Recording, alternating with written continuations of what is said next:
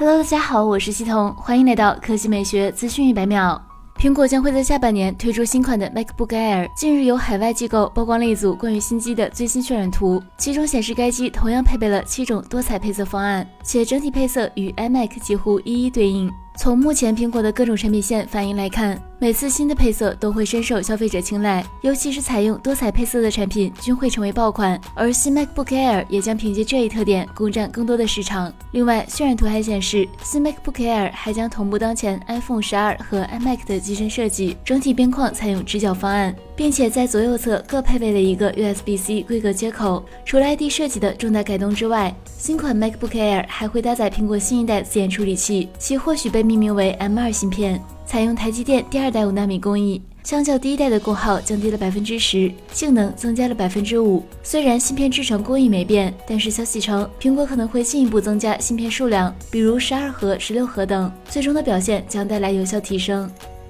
接下来来看努比亚。根据国内质量认证官方数据显示，努比亚旗下一款型号为 NX 六六六 G 的新机通过三 C 认证，其中显示该机将搭载最高五十瓦快充，相比此前标准的六十六瓦略有缩减，但仍是主流第一梯队水平。预计该机正是即将亮相的红魔游戏手机六 R。同时，这款疑似红魔游戏手机六 R 新机还获得了工信部的入网认证。根据证件照显示，红魔游戏手机六 R 并未继承此前红魔六系列的设计，整体更加偏向主流手机的外观，并采用了居中挖孔的屏幕面板。至于背部设计，红魔游戏手机六 R 的设计十分简单，整体似乎继承了类似中兴 A 三零的方案，在左上角区域配备了一块矩阵式四摄模组，下方印有红魔 logo。至于配置方面，爆料称红魔游戏手机六 R 核心将搭载骁龙八八八处理器，并配备六 G、八 G、十二 G 存储和一百二十八、二百五十六 G 或五百一十二 G 等多种存储规格可选。除了拥有八点二毫米超薄机身外，重量也仅有一百八十六克，机身内置四千一百毫安时电池。